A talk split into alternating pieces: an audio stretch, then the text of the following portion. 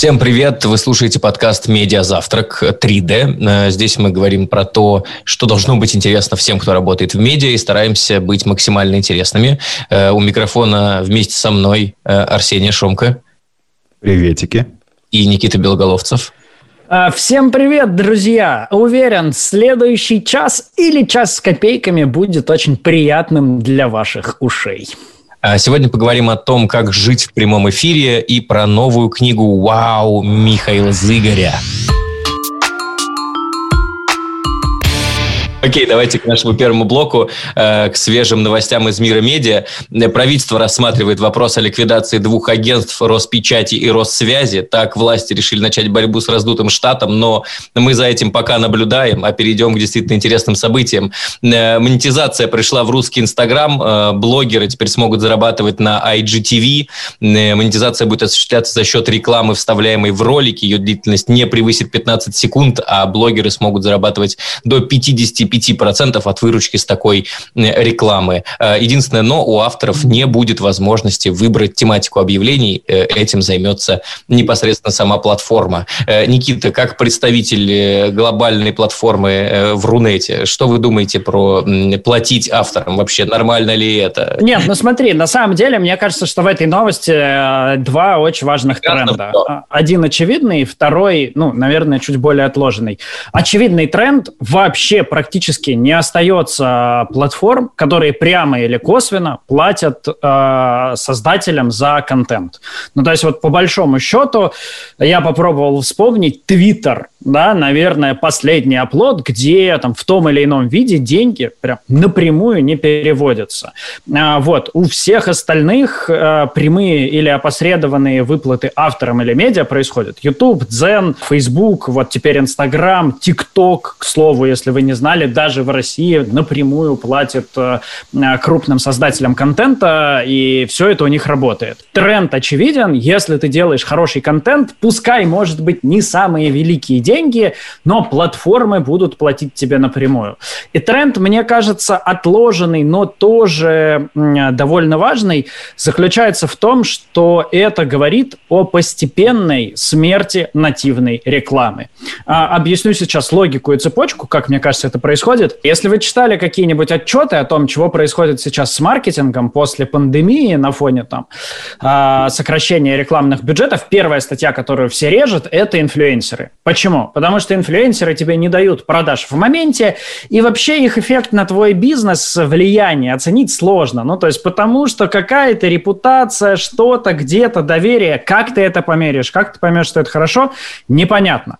Да, поэтому расходы на инфлюенсеров сокращают, и смотри, какая связь э, с монетизацией в IGTV? Становится очевидным, что все-таки классические рекламные системы, там, таргетинг, шмаргетинг, они работают лучше и эффективнее, чем блогеры. Да, там тоже блогерское видео возьми и начни продвигать просто.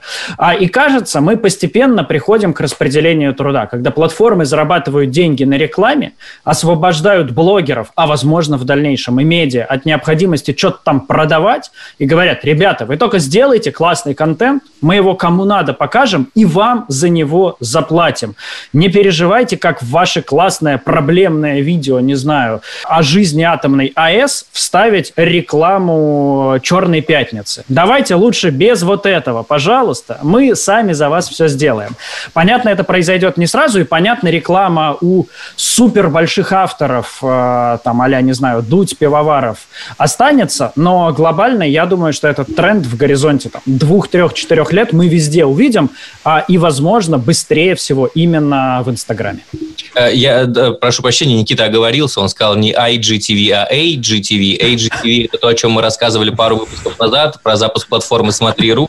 Э, вот там AGTV, а здесь IGTV – это прямые трансляции в Инстаграм. Арсюх, что думаешь про эту историю? Э, я думаю, что как Никита – это слова не мальчика, но представителя международной платформы, вот так я тебе скажу. Потому что, смотри, как бы концепция, безусловно, хорошая, она вот такая в сферическом вакууме идеальная система, в которой люди, которые могут лучше таргетировать значит, рекламу, более эффективно используют инвентарь и делятся прибылью. То есть, еще раз, в теории так это должно работать, это прекрасно, и мы шагаем в светлое будущее.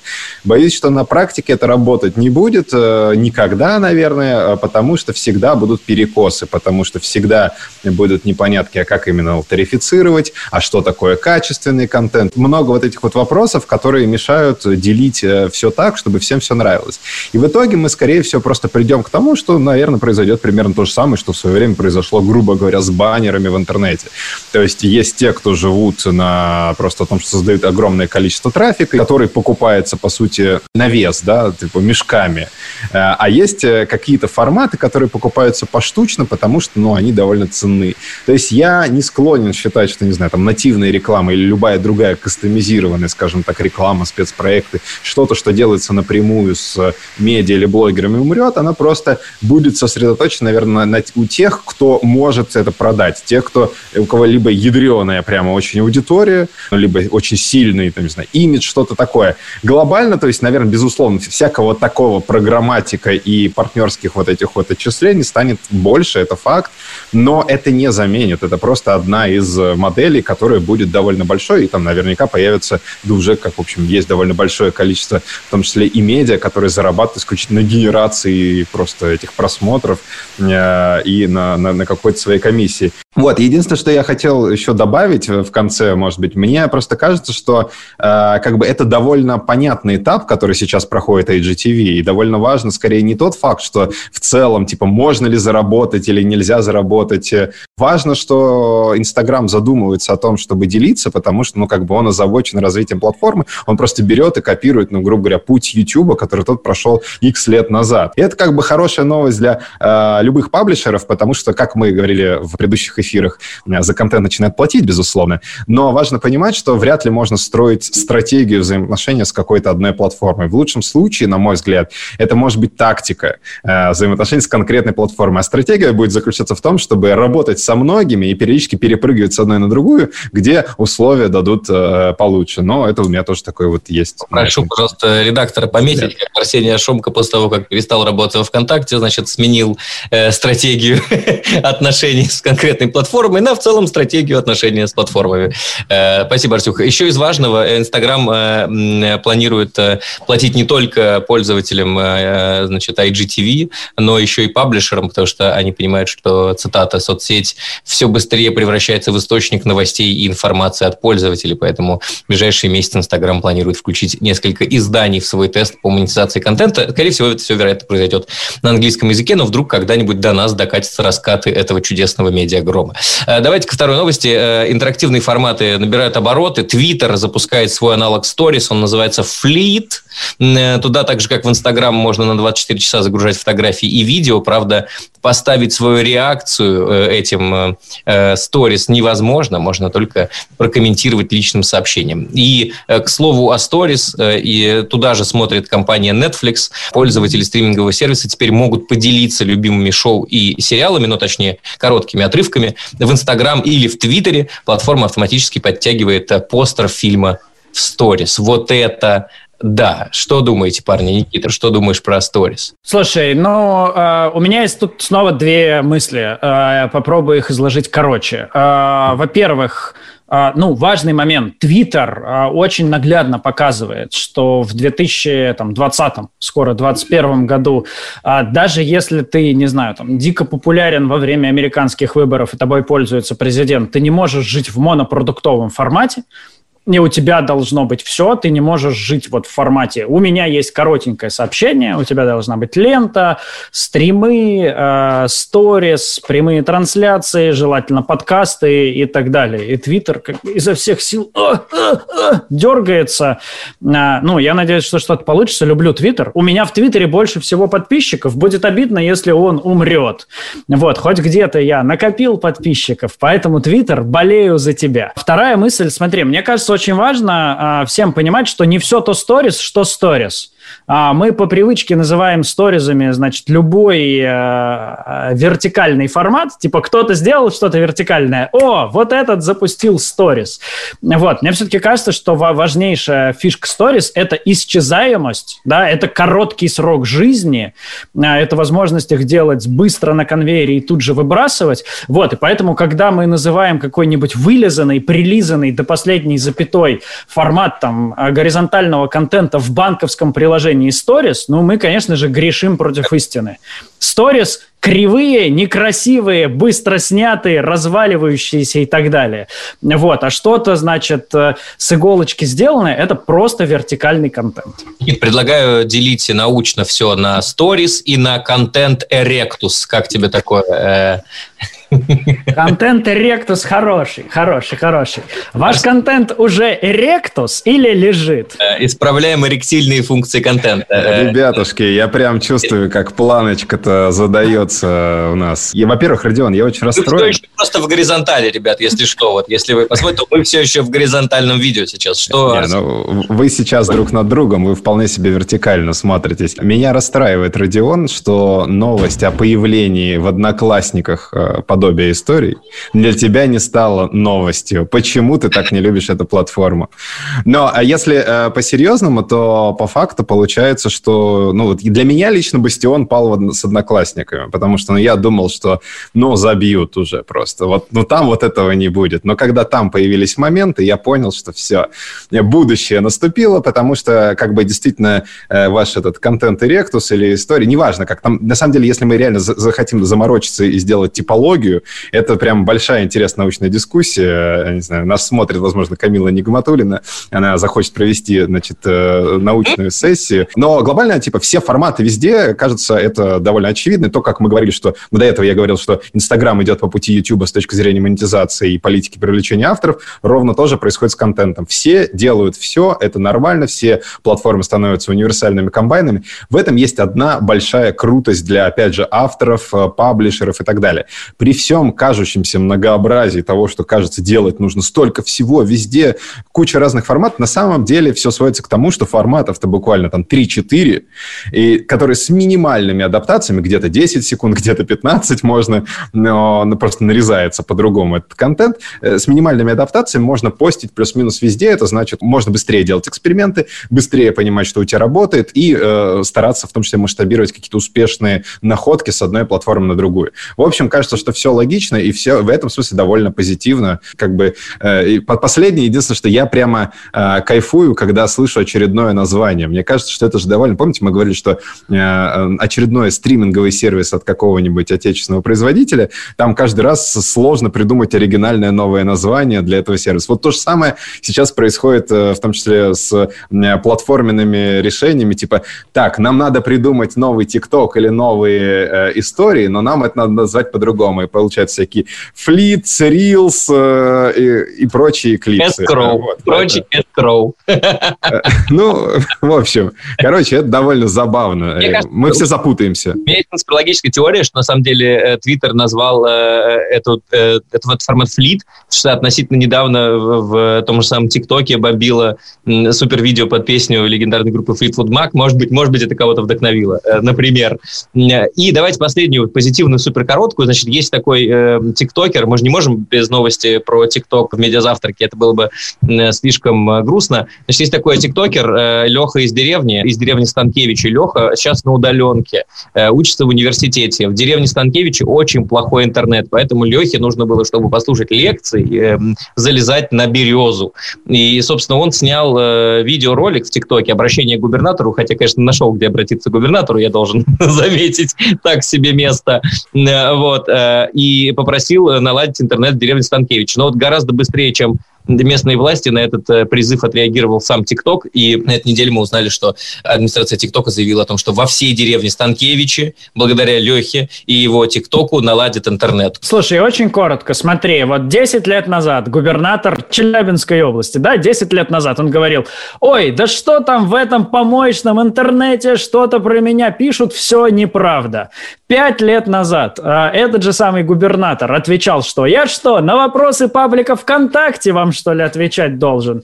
Как бы сейчас губернатор начинает день теперь после деревни Станкевича с мониторинга ТикТока. И то, как быстро ТикТок развивается, вот ТикТок, не знаю, ну там кто-то за три года проходил, да, от стадии, ой, там одна школота до какой-то серьезной платформы. ТикТок реально за полгода сдал это экстерном. Полгода назад там школьники открывают рот под чужие песни, бам, через полгода решаются общественно-политические вопросы на платформе. Это про то, как, как быстро там все происходит. В общем, очень ждем, когда в каждой администрации города и области появится вакансия в пресс-службу специалист по TikTok-мониторингу, э, потому что это э, довольно сложная профессия, мне кажется. Э, Арсений, ты рад за Леху? Просто скажи, рад? Да, во-первых, Леха из Омской области, если что. Вот. Но я, я был близок. Я, ну, ну как бы там... И по так. меркам москвича, да, вот так я скажу. Смотрите, я что хочу сказать. Леха теперь сможет учиться дистанционно, и я вот хочу так сказать, провести параллели. На прошлом медиазавтраке мы обсуждали, типа, мол, где ТикТок, а где образование. И вот за эту неделю Кажется, ребят, мы двигаемся в правильном направлении. А пока предлагаю двигаться дальше. Это медиазавтрак 3D. Едем к гостям.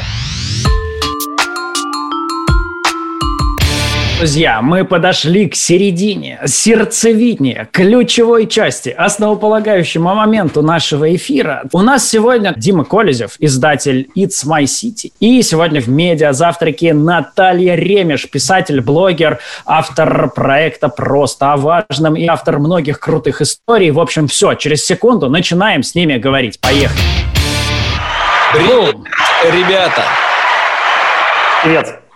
Привет. А, а, слушайте, дорогие друзья, у нас наконец-то, ну вот хоть кто-то должен был воспользоваться невероятными возможностями онлайна, потому что оцените, Екатеринбург и Амстердам, откуда а, выходит в эфир Наташа Ремеш, ну и скромный а, Сочи между ними. Так что у нас сегодня прямо международный медиазавтрак. Дима, Наташа, как ваши дела? Прекрасно, очень рано началось утро, потому что у меня минус два. Минус два а, часа.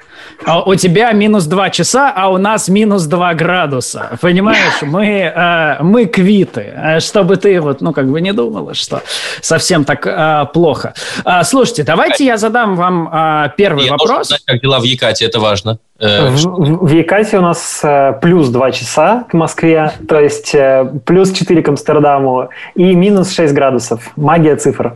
Прекрасно. Все, Арсений доволен. Сейчас тебе пометил, пошел составлять на карту, пока он занят, задавай вопросы. Вы очень по-разному а, пришли к прямым эфирам. А, да, ну, там, Наташа, твои прямые эфиры мы смотрим в Инсте, и в том числе наша преданная аудитория медиазавтрака. Дим, твои стримы с недавнего времени мы стали смотреть на Ютубе, и вы оба пришли к прямому эфиру, ну вот, скажем так, там, не с телевидения, да, не с радио, но вот как-то сам собой. Расскажите, а как это случилось и насколько, вот, я не знаю, сложно вам было, что вы чувствовали, когда, значит, впервые вот нажали кнопочку «Опубликовать», «Выйти», так сели перед камерой такие, здравствуйте.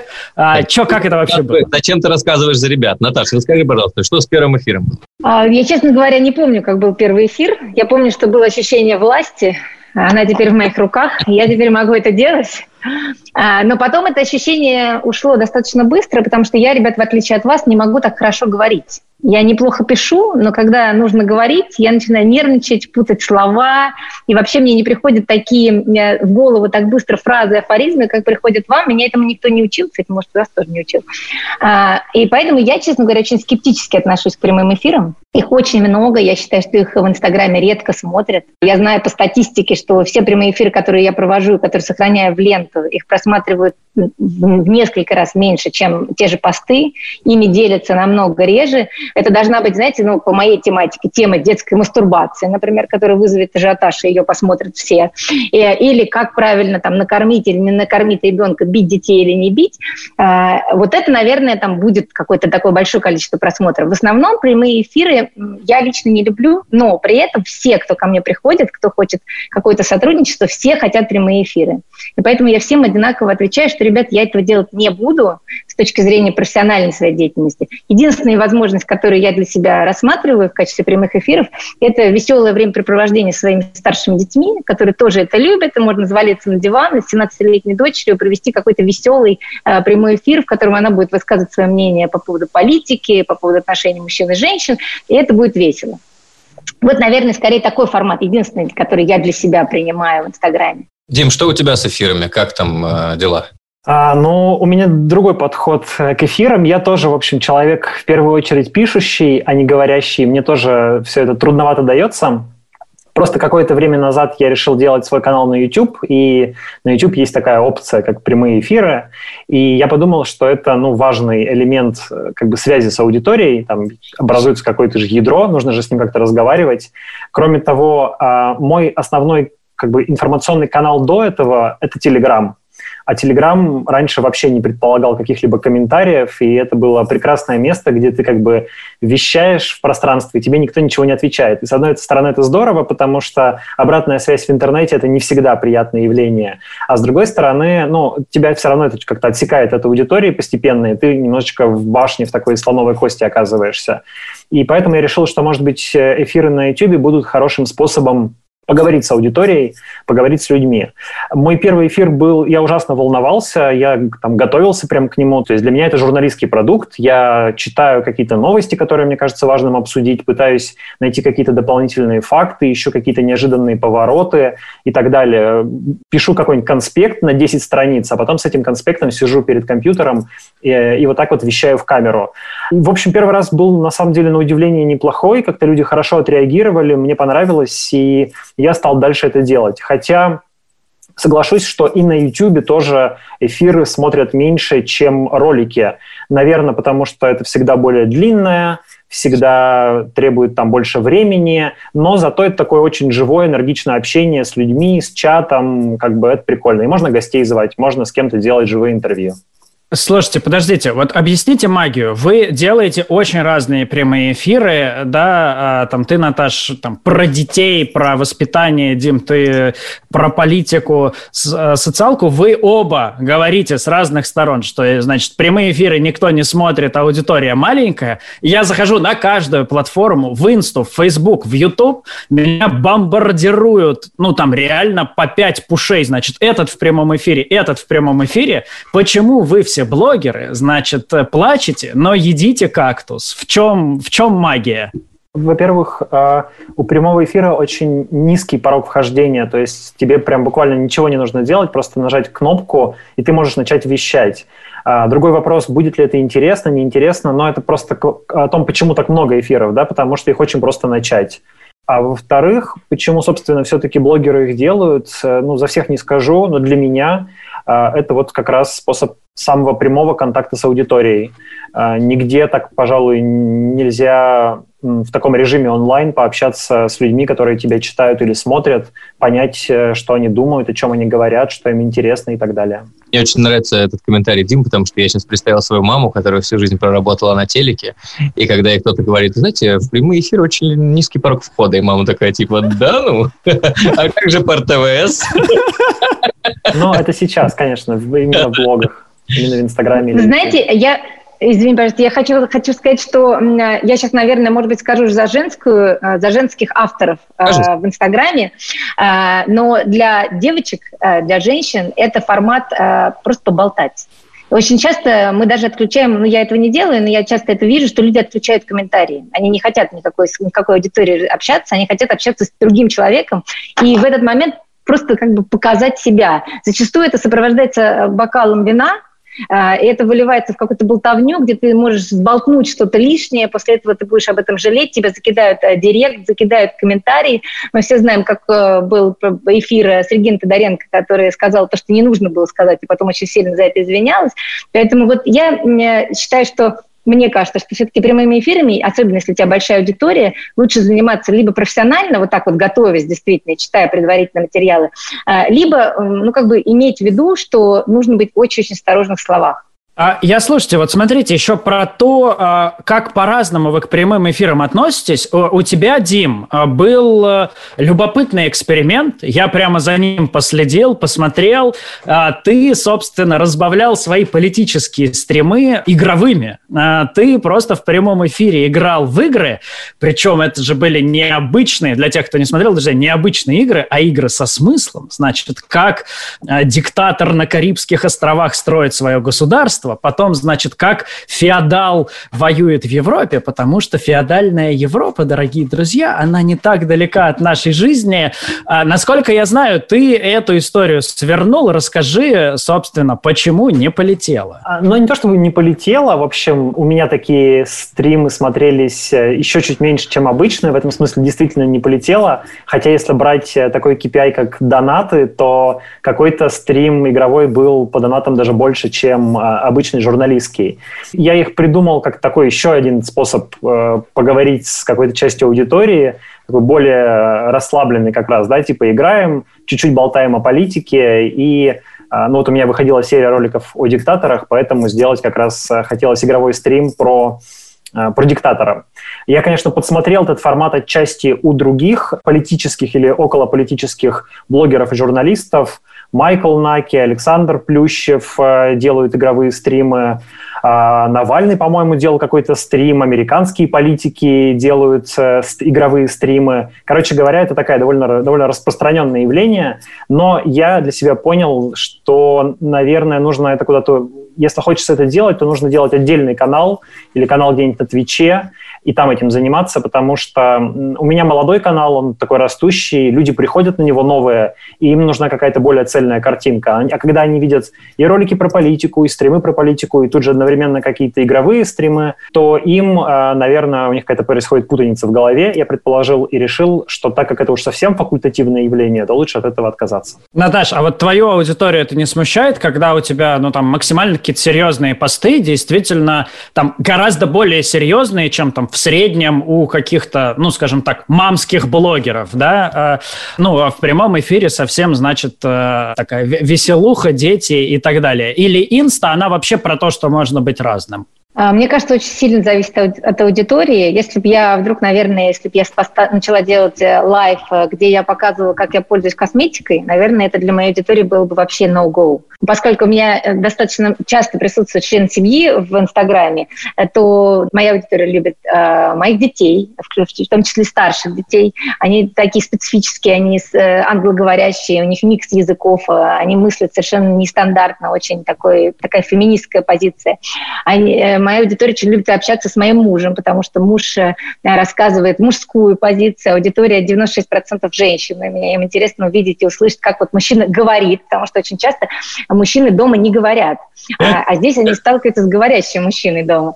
А, вот. Э, и поэтому для моей аудитории, мне кажется, это такой отличный формат. И я, я правда, к сожалению, получаю во время этих лайфов очень серьезные вопросы. И я на эти серьезные вопросы всегда отвечаю и проговариваю в течение эфира, что, ребят, мы про серьезное сегодня не говорим, мы сегодня отдыхаем. Потому что мне тоже иногда хочется отдыхать в Инстаграме, а не работать. Как вы думаете, ребят, как изменятся э, эфиры в Инстаграме после монетизации IGTV? Ну, то есть теперь есть возможность еще и получить денег за это. Наташа, станешь ли ты делать больше э, эфиров э, в Инсте? Попробуешь ли ты, Дима, поднять еще денежек там, какие-нибудь донаты схватить или монетизировать с помощью рекламы?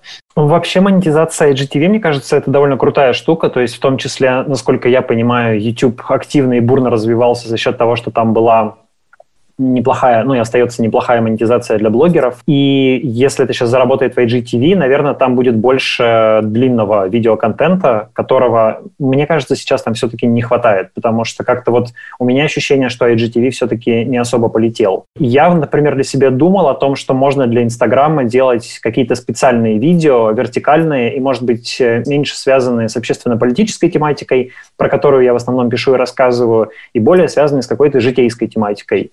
А, пусть они будут покороче, и пусть они будут повеселее немножко, но почему бы и нет. Если это будет монетизироваться каким-то образом, то, может быть, там теперь будет больше людей, больше аудитории, больше продвижения через всякие алгоритмы, и тогда будет хорошо. Наташ, кажется, что у тебя-то уже есть аудитория в Инстаграме. Будешь монетизировать ее с помощью IGTV? А, я вообще как человек, который любит деньги, ко всему, где есть деньги, отношусь очень положительно, но... Просто нет. А, Поэтому вместо того, чтобы работать с утра, видишь, медиазавтрак у нас.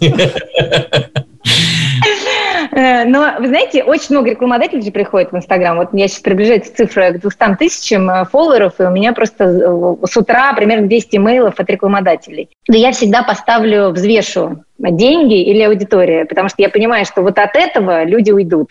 И поэтому я лучше здесь не заработаю, но как бы сохраню аудиторию, потому что она для меня важнее в данный момент.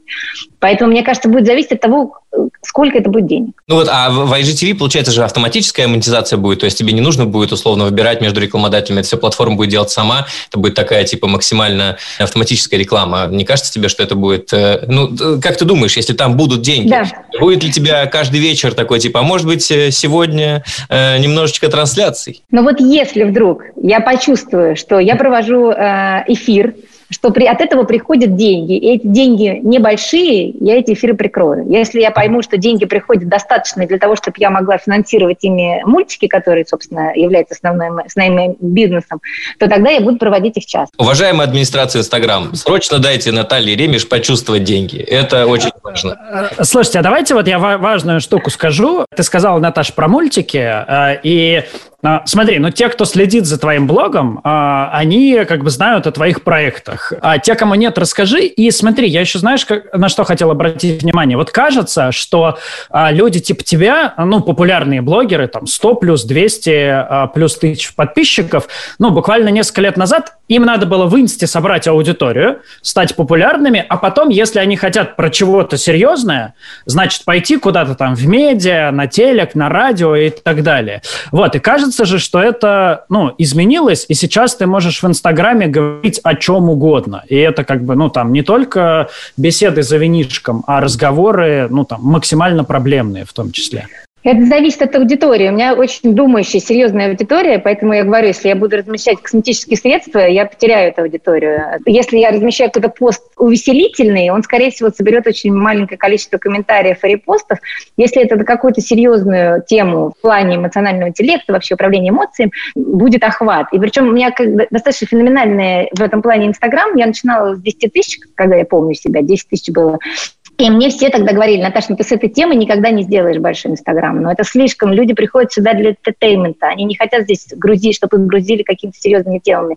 При этом э, я собираю в Инстаграм, это для меня э, платформа, в которой мы собираем деньги на те самые мультики, которые попадают потом на канал «Карусель». И феноменально, феноменально заключается в том, что каждая компания увеличивает и количество денег, которые мы собираем, и количество подписчиков. Потому что обычно, когда блогеры просят в Инстаграме деньги, они теряют подписчиков. У меня наоборот, у меня люди приходят и приходят и приходят, потому что уже, наверное, есть ну, эта вот э, зачетка, та самая, на которую, собственно, люди смотрят. Слушайте, а, я вот э, давай. хотел вернуться к эфирам, да, потому что мы уже действительно расширили тему, мы начали говорить про видео, про какую-то основную деятельность, и вот в связи с этим как раз вопрос. Получается, э, вот как я слышу, что вот еще раз, как говорил Никита, когда-то прямые эфиры, это самое важное, что только могло быть э, в медиа, прежде всего, наверное, в телевидении, а сейчас это такой самый фастфуд, это для кого-то десерт, для кого-то скорее закуска, и, которая на самом деле идет к какому-то основному блюду. Это действительно так для вас? То есть это какая-то вторичная история, где вы либо репетируете, либо развлекаетесь, либо просто поддерживаете отношения с сообществом, это не есть основа и вряд ли, наверное, будет основа для вашего, так скажем, медиавещания. Ну, для меня, да, для меня все-таки это скорее дополнение, и это в первую очередь контакт с аудиторией, а основной продукт, если говорить там про YouTube, это, конечно, ролики, или вообще основной канал общения с аудиторией – это Telegram, а стримы, прямые эфиры, ну да, это, наверное, дополнение, приправа. Хотя для кого-то, конечно, стрим — это, наоборот, самый главный продукт. Тут все просто зависит, мне кажется, от конкретного человека. Мне кажется, если бы я приобрела навык говорить так, как вы, ребята, у меня был бы это основной продукт. Но, к сожалению, этого навыка пока нет. Я постоянно думаю о том, что надо пойти на какие-то курсы ораторского искусства, наверное, и тогда я могу, могу э, благополучно развивать Инстаграм ТВ. Пока это, да, это просто развлечение. А, слушайте, я задам вам последний вопрос, потому что говорили бы с вами вечно, но а, программа у нас еще насыщенная. Смотрите, вот кроме прямого эфира, который, ну вот как бы нажимаешь камеру и выходишь, а, мне кажется же еще, вы оба существуете существуете, ну, в таком метафорическом прямом эфире. А, поясню, что я имею в виду. А, ну, мы не то чтобы с вами близкие друзья, ну, так просто знакомы, но при этом, вот я не знаю, я знаю сложную историю взаимоотношений Димы с фитнес-клубом, что Дима туда ходил, потом перестал, потому что купил гантели. Недавно снова вернулся в фитнес, потому что хорошо пошел новый бизнес. Вот, я знаю, э, типа, Наташ, там, э, про отношения там твоих дочек с одноклассниками, возможно, в чем-то лучше, чем знаю про э, отношения моей дочки с ее одноклассниками. Потому что, ну, я очень много про вас знаю, да, просто будучи на вас подписанным. То есть, во-первых, как вы пришли к, ну, к такому состоянию, и, во-вторых, насколько вам легко ну, это дается, что мы все вообще, ну, по крайней мере, кажется, про вас знаем. Наташа, давай. Давай. С ага. тебя. А, ну, это моя больная тема, на самом деле, потому что у меня пятилетний ребенок, который на площадке, когда меня нет, и она может с кем-то из друзей проводить время, подходят другие люди и говорят «Привет, Мира», потом пишут мне в Инстаграме «Я видела вашу дочь на площадке, мы с ней классно поболтали». И для меня это уже вопрос безопасности сейчас. Я уже не понимаю, кто эти люди, как они вообще с ней общаются. И это могут быть хейтеры. Мы знаем, да, что Инстаграм все-таки процентов 10 людей, которые читают, это люди, которые настроены не самым положительным образом. Ну, по крайней мере, у меня по ощущениям комментариев это примерно процентов 10, по крайней мере, у меня. Также, например, у меня примерно два месяца назад из Инстаграма по обоюдному э, согласию исчез муж, и начался полный аларм, вы разводитесь, сообщите, вы морочите голову домохозяйкам, э, значит, ваша семейная жизнь не такая прекрасная, как нам казалось. Вот, и я получаю вот такие комментарии, я понимаю, что это, это странно, это действительно странно. Я не знаю, к чему это приведет нас дальше. Я понимаю, что наши дети, которые 17 и 22, они мне могут честно сказать, я не хочу быть в твоем инстаграме, и у них есть это право. А пятилетний ребенок, он пока не понимает, э, она не понимает, что происходит. Она уже так берет телефон и говорит, здравствуйте, я девочка из Амстердама. У нее уже вот сформировался такая манера говорить с телефоном. Я себя, например, не чувствую, у меня нет проблемы какой-то expose себя делать, да, я себе рассказать, потому что мой опыт, э, он может быть кому-то полезен. Но вот этические э, нормы в отношении окружающих меня людей, вот здесь я, честно говоря, немножко беспокоюсь. Дима, что у тебя с этим? Что мы знаем слишком много о тебе? Но я думаю, что Никита чуть-чуть преувеличил. На самом деле я не так много о себе рассказываю, и там пару раз я что-то написал про спортзал. А, и я, конечно, очень, ну, мне кажется, по сравнению со многими блогерами, которые действительно буквально в прямом эфире транслируют всю свою жизнь, я-то пишу больше про вещи, которые меня волнуют по работе а не про что-то личное. Помните такой, кто застал старый ЖЖ, был такой жанр лыдыбр, как бы типа просто такой дневник, да, то есть типа что со мной происходит. Вот этого лыдыбра у меня на самом деле немного, но чуть-чуть есть, потому что мне кажется, что в наше время э, журналистам, в том числе общественно-политическим журналистам, им как-то важно немножко раскрываться лично, потому что аудитория привыкла к личным оценкам, к интерпретациям. Фактов очень много, в этих фактах легко утонуть, поэтому людям нужны какие-то оценки, а оценки связаны с личностью. И чтобы эту личность раскрыть, нужно давать немножко личной информации о себе. Но здесь, конечно, ты рискуешь э, вот попасть в какую-то неприятную ситуацию, потому что если ты начинаешь а, открывать людям что-то личное, они потом в эту щель могут как бы ломануться, они начинают считать как бы себя твоими друзьями или друзьями с членами твоей семьи или с твоими близкими, а ты совсем этого не хотел, ты, у тебя другие планы были ты как-то не готов так миру открываться. Блин, мне кажется, мы только что накопали еще одну тему, по которой нам точно придется позвать Диму в гости в медиазавтрак. Это будет какой-нибудь его юбилейный приход к нам. Мы будем разговаривать о том, как социальные сети должны закалять личные, личные отношения журналиста и как относиться значит, к личностным оценкам. Ребят, спасибо большое, что э, пришли к нам сегодня. Надеемся с вами увидеться еще в прямом эфире э, и не только в прямом. Наталья Ремеш, Дима Кользев, медиазавтрак 3D. Спасибо! Спасибо. Воу, друзья, а, это было зажигательно. И снова мы торопимся вперед, потому что через секунду к нашему эфиру присоединится специальный гость. Ну, в общем, долго не буду представлять. Через пять секунд начинаем разговаривать с Мишей Зыгорем. Привет! Да, привет, много узнал про Инстаграм. Слушай, давай я сразу э, приоткрою небольшую завесу тайны. Звал тебя, тогда ты сказал, что Никита, значит, не могу, пишу книгу, должен дописать книгу. Как допишу книгу, э, давайте увидимся, поговорим и так далее. А ты дописал книгу, отдал ее в печать. Внимательные читатели твоего Инстаграма знают, что отдал ее в печать два раза. И, собственно, уже в этом году презент... Как бы книгу отдают в печать столько, сколько есть тиражей. Поэтому, а... на самом деле, я, я вношу в нее какие-то правки регулярно, едва ли не каждую неделю. Там уже я просто не, не о каждой правке сообщаю в Инстаграме. Окей, для тех, кто даже первое сообщение о правке пропустил, расскажи, что за книга, когда можно прочитать, когда увидеть и, и, и что это будет. Книга называется «Все свободны». Она поступит в продажу, я думаю, числа с 1 декабря, а может быть уже даже в последних числах ноября появится.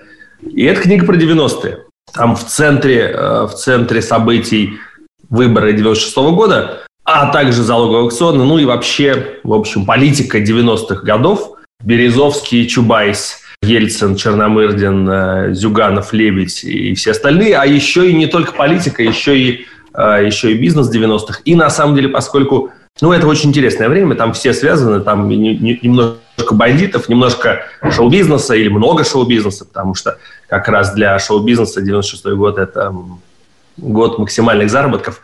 Ну, и я думаю, что это для меня, по крайней мере, очень такая новая вещь была, потому что я взял больше ста интервью для этой книги, и практически все, очень многие согласились э, на цитирование под своими фамилиями, то есть такого Эм, exposure, то, что называется, такого уровня открытости со стороны, нарочной открытости со стороны собеседников, мне кажется, я еще, я еще не видел. Да и вообще, мне кажется, российский нон-фикшн такого еще не видел. Слушай, а скажи, пожалуйста, я понимаю, что это вопрос, ну, который заставит тебя как бы немножечко нескромно на него отвечать, но тем не менее. То есть все-таки кажется, что там конкретные выборы 96 -го года, 90-е в целом, это довольно изученная тема. Ну, во-первых, довольно свежая, то есть просто подавляющее большинство там спикеров живые, активные, продолжают там похожими вещами заниматься. Вот, и это то, про что очень много писали, очень много снимали, очень много осмысляли, спорили и так далее. Насколько Например? Просто... Вот, например, сейчас приведи какие-нибудь там топ-3. Не, ну подожди, а, топ-3 моего любимого чего там, я не знаю, статей там. Ну, вот. да, да, книжек, фильмов. Ты, не, э, ты сказал, много писали, много снимали, много вообще изучено. Мне интересно пример. Не, ну слушай, ну подожди, ну, ну я не знаю, мне кажется, что там про залоговые аукционы, ну про, просто снято такое количество документалок, но мне кажется, да. Нет? Это ошибочное мнение? Не знаю, не знаю. Мне ну, кажется, давай, залоговые... давайте я предположу, что как минимум... Залоговые а, аукционы прошел прекрасный судебный процесс в Лондоне между а, Романом Абрамовичем и Борисом Березовским. Вот как бы кроме этого ничего а, не было снято. Вот тот судебный процесс, он хорошо освещался в, в британских СМИ. Я отвечу сразу на твой первый вопрос. Мне кажется, что никто ничего не знает, во-первых. На самом деле всей информации никогда не было. И всех историй никогда не было. У меня никогда не было ощущения, что все знают все. Это не так. Мне кажется, все не знают базовых вещей. Все не знают, э, ну, как бы даже герои моей книги, все давали разные ответы, кто был президентом России с 96 по 99 год. Вот ответ э, на этот простой вопрос э, не знает практически никто. Потому что ответа на этот вопрос нет. В России де-факто не было президента с 96 по 99 год. Это как бы такая э, интересная, интересный феномен, из которого вырос наш сегодняшний мир, из которого вырос Владимир Путин. Он стал президентом ровно потому, что перед этим три с половиной года не было президента. А почему не было президента и как мы оказались вот в этой ситуации, что как бы он исчез? А, вот книга про это, про то, как, э, как ускользает э, Борис Николаевич Ельцин. У меня вопрос э, неужели не про содержание, наверное, а про форму, потому что кажется, что для многих людей из индустрии Михаил Зыгорь – это синоним экспериментов с формами, э, с подачей контента, вертикальное видео до того, как это стало мейнстримом и прочее, прочее, прочее. Почему книга? Это же довольно такой консервативный формат, не брелок с голограммой, а вот, не знаю, именно книга. Все очень, очень хороший вопрос, я тоже очень переживаю а, ровно на эту тему. И я более того, я вот как бы почему книга, это еще в далекие э, и снежные времена, когда еще сначала мы с Никитой, а потом мы уж без Никиты работали на телеканале «Дождь», я в качестве такого сайт-джоб, в качестве ночной подработки решил э, написать книгу «Вся кремлевская рать». И как раз так вышло, что она появилась на свет одновременно с тем, как я ушел с телеканала, и, в общем, довольно неплохо полетела. И потом ровно так же неплохо полетела, может быть, даже еще лучше полетела книга про историю революции «Империя должна умереть». И в какой-то момент я обнаружил, что что бы я ни делал, мне намного проще сказать, что я писатель, чем объяснять э, э, суть вот этих сложных проектов, которыми я занимаюсь, с вертикальным видео, с Фейсбуком 17 года и со всем остальным. Но самое главное, что люди меня знают благодаря книгам. Примерно в тот же день, когда я уволился с телеканала «Дождь», где я проработал главным редактором 5 лет, э, люди перестали говорить мне «О, это, главный, это бывший главный редактор «Дождя», они стали говорить, о, мы читали ваши книжки. И так продолжается до сих пор. Люди, аудитория, она как оказывается, не знаю, хорошо, плохо, наверное, хорошо. Она очень консервативная, и она любит консервативный жанр бумажной книги. Вот этот жанр, он востребован. Мы можем придумывать все, что угодно, а, но это не значит, что новые жанры не важны, и они как-то не будут вытеснять старые жанры. Но этот старый добрый жанр, он прям на базе. И хочу я этого или не хочу, а я на самом деле хочу, конечно. Мне это дело и нравится, во-первых.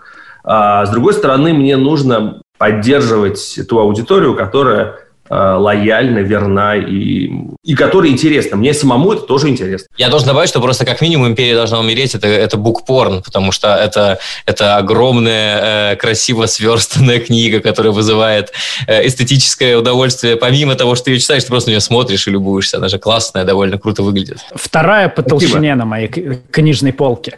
А, слушай, Миш... Первая на моей. Э, смотри, э, вопрос, на который ты, может быть, отчасти уже ответил, но давай я все-таки уточню. Твои первые э, проекты исторические, мультимедийные, они были, ну, технически довольно сложными. Э, я говорю про 1917 и про карту истории. Вот. А все, что ты делал после этого, ну, про историю и дальше там 1968 мобильный художественный театр, это все-таки, ну, там, технически более простые вещи, где упор на контент, а не на технологии. Это потому, что аудитория консервативная и, или потому, что ты, не знаю, там, сам в каких-то сложных технологических штуках подразочаровался? А, ты знаешь, аудитория немножко консервативная, а, мы про это уже сказали, и она не быстро въезжает в то, что ей не супер очевидно. В этом смысле а, как раз 17-й год, условно, прото-фейсбук 17 -го года был был хорошим технологическим решением, потому что он был очень интуитивно устроен. Никому не нужно было объяснять, что это такое. Один заход на сайт э, или одно скачивание приложения сразу подсказывало человеку, что это, что будет дальше, и он, он сразу все понимал. А, поэтому в этом смысле вот такие очень простые, но сложные технологические решения, они, я знаю, что они хорошо работают. Например, карта истории, которая позиционировалась э, нами как э, почти текстовая игра, но не совсем игра. А вот тут как бы вот это почти, на мой взгляд, не сработало. В этом смысле а, сложные жанры, они должны быть все равно очень простыми. А между жанры они плохо работают. Поэтому, конечно же, я очень хочу а, разрабатывать очень сложные жанры. Я, я хочу прямо, ну, то есть там настоящие полноценные сюжетные игры, настоящие как бы, игры, которые бы э, по-настоящему рассказывали историю, вот это, по-моему, отличное будущее, к которому стоит стремиться. И не имеет смысла э, тратиться на компромиссы. Э, в этом смысле я совсем не разочаровался в технологических жанрах. Наоборот, я люблю повторять про то, что настоящие художники в наше время – это программисты, а все люди, которые ваяют контент, они халтурщики, потому что на самом деле Э, пытаются работать в тех жанрах, которые были придуманы 50 или 30 лет назад, нет бы попробоваться в чем-то стоящем, что вот сейчас э, всех интересует. У меня есть один вопрос, который я, мне кажется, не могу не задать. Возможно, он набил уже оскомину, но все-таки э, вот прямо здесь сейчас. Телеграм-канал Низыгорь. Как-то помогает по жизни, приводит новые заказы, интервью, приводит к дурацким ситуациям. можешь просто ответить э, пантомимой, если тебе нравится. Ты просто уже начал. Я уже отметил, знаете, знаете, ребят, я куда более страшное признание знаю. Сейчас делаю. Я должен бежать, потому что у меня рассмотрение дела об административном правонарушении, а, которое я совершил за, за рулем автомобиля а, в минувшее воскресенье. А, давайте еще один вопрос. И я прям, чтобы меня не лишили прав, а, побегу сейчас. Э, ну, Миш, давай тогда я последнее коротко. Мне кажется, это максимально интересно для нашей аудитории. Э, куда смотреть в будущее? Вот, э, типа, ты все время, ты первым перевернул видео с ног на голову, вот это все. И Зыгорь, в общем, воспринимается медиатусовка как большой новатор, помимо того, что автор книг на исторические темы. Куда смотреть дальше? Дай нам тренд, чтобы мы на него смотрели и думали, так, Зыгорь сказал, Твиттер снова будет в моде, и давайте все идите в Твиттер. Короткие тексты, длинные тексты, супер короткие аудио, вспышечные видео. Выбери что-нибудь. Нет? Я не знаю, не, мне, мне кажется, я последний год, чем я а, искренне увлечен, это скорее сериал, и мне кажется, что... Хотя, с другой стороны, я, я все время был, вот Никит не даст соврать, я, я, я раньше рассказывал, что новости должны выглядеть так, как будто бы мы сериал смотрим, и должна быть как бы сюжетная линия из одного новостного выпуска в другой. И сейчас просто, мне кажется, ну, там, условно говоря, Netflix показал всем, как должно выглядеть медиа сегодняшнее. Оно никогда не будет уже редакцией, оно всегда должно быть только платформой, которая собирает э, самые разные куски контента от самых разных производителей. Вот так вот, наверное, должны... Но мы же не медиа, мы же скорее все теперь производители контента, а поэтому производители контента могут делать любой абсолютно микро-нишевый контент, э, лишь бы он э, заходил. И, он, и лишь бы он воспринимался, всасывался аудиторией как сериал. Звучит очень визионерски, Миша. А я, как э, консервативный визионер, э, буду заниматься э, книжками и производством сериалов э, по мотивам собственных книжек. В ближайшее Окей. время а, на Луну не полечу. Окей, Миш, спасибо тебе огромное. Удачи сегодня. Удачи спасибо. с правами и правонарушением. Чат медиа завтрака держит за тебя кулачки. Спасибо, что слушаете нас. Это подкаст «Медиазавтрак в 3D». Э, подписывайтесь на нас в телеграм-канале «Собака Медиазавтрак». Ищите наши трансляции на Ютубе, подписывайтесь на рассылку. В общем, ищите все, что связано со словосочетанием, а точнее со словом «Медиазавтрак». Э, Арсений, пожелай что-нибудь всем нашим слушателям.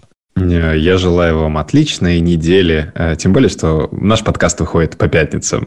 Концовка пусть будет хорошей. Никита, бодрое пожелание слушателям. А, ребята, я надеюсь, что вам было интересно и, может быть, даже еще аккуратнее, надеюсь, полезно за этот час. А, слушайте нас и не пропускайте медиазавтраки следующий через неделю.